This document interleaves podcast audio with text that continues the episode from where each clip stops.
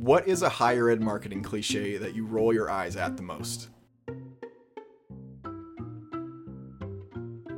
And here's what some people said. There were some really funny responses. Here's a few of them. My last job was at a place with an insanely homogenous student population. Yet every semester, the cover of the catalogs and brochures had black and Hispanic students sitting on a lawn with a Middle Eastern girl wearing a headscarf. I appreciate the effort and sentiment, but guys, we're white AF. Um, another person uh, commented in response to that I always wonder if there's like a university in Jakarta or Singapore or something with a token diverse student populations picture with uh, a bunch of American students with big gulps and baseball caps mixed in. Another person said slogans which are so vague and not at all specific to the institution or what they offer and are so generic they could be used to sell dishwashing liquid. And so I think there's a lot there's a lot of truth to that. Higher ed historically is an industry that struggles to differentiate itself. So colleges try to differentiate themselves in the same way every other school tries to differentiate themselves. And so they end up kind of saying the same things about themselves that everyone else says. Great faculty, small class sizes, modern classrooms, we don't treat you like a number. True differentiation is so important, especially in higher ed. And yet when we prioritize communications that are based on features and benefits, we intersect with every other school's same features and benefits. Like nobody's out there saying, uh, our faculty's okay. You know, we're good enough. And then and then like you're the school that comes along and says, "Well, our faculty is the best." So that makes us different. Like everyone's saying they have great faculty. That's not a differentiator. That's that's a baseline expectation. But when you communicate through story and emotion, not only do you humanize your institution and create an emotional bond with the viewer that stirs up action in them, um, you set yourself apart because no other school can claim the specific stories that your school can claim.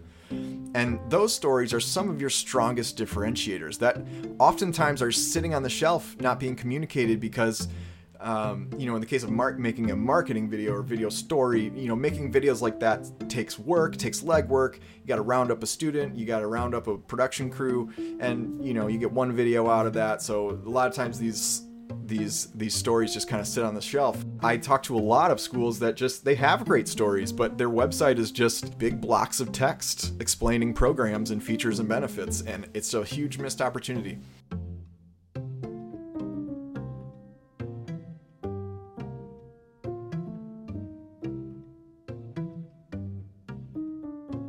Story of an alum of uh, school here in Michigan called Baker College. Before going to Baker, this this woman worked at a debt collection agency. She was super miserable.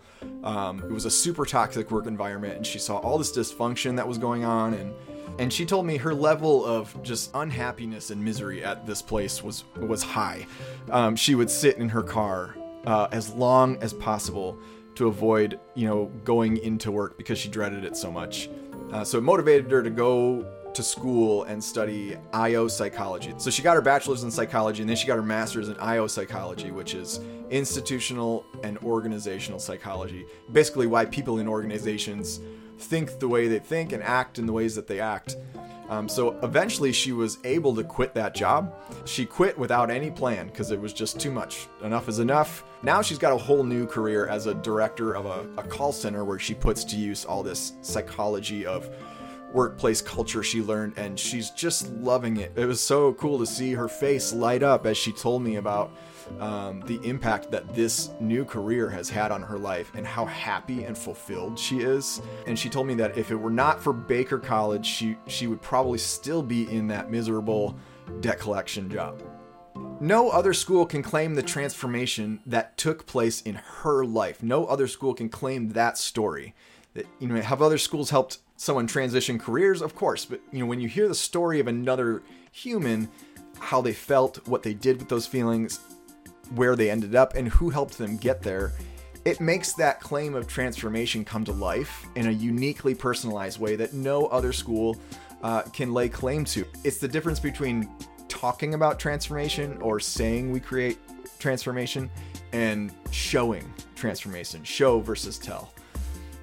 So, having said all that, I make it a point to talk to a lot of higher ed marketers and find out what's working, what's not working, and a lot of a lot of them say the same thing that storytelling is important and video is important, but they're not doing enough of either, or they're not doing either at the level of effectiveness um, that they wish they were.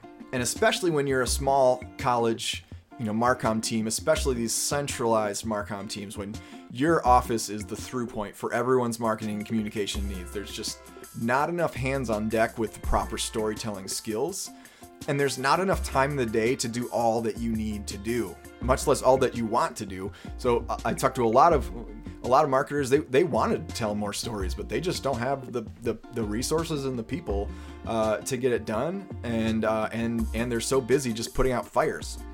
And yet that demand for quality content is always there right? So this is what my company Unveild addresses. Two things. Number one, helping higher ed marketing teams tell deeper, more impactful stories that will differentiate their school. And number two, taking that footage and getting tons more mileage out of it by breaking it up into smaller videos on different topics that promote your school and that can be shared in various ways. We offer schools a video subscription service where we deliver one story every month. Could be a student story, faculty story, alumni story. Your school could be anywhere in the country. We're based in, in, in Detroit, Michigan here, but you could be anywhere in the country um, and we can get this done for you. Every month, a new professionally produced video hits your inbox that can be used to promote your various programs.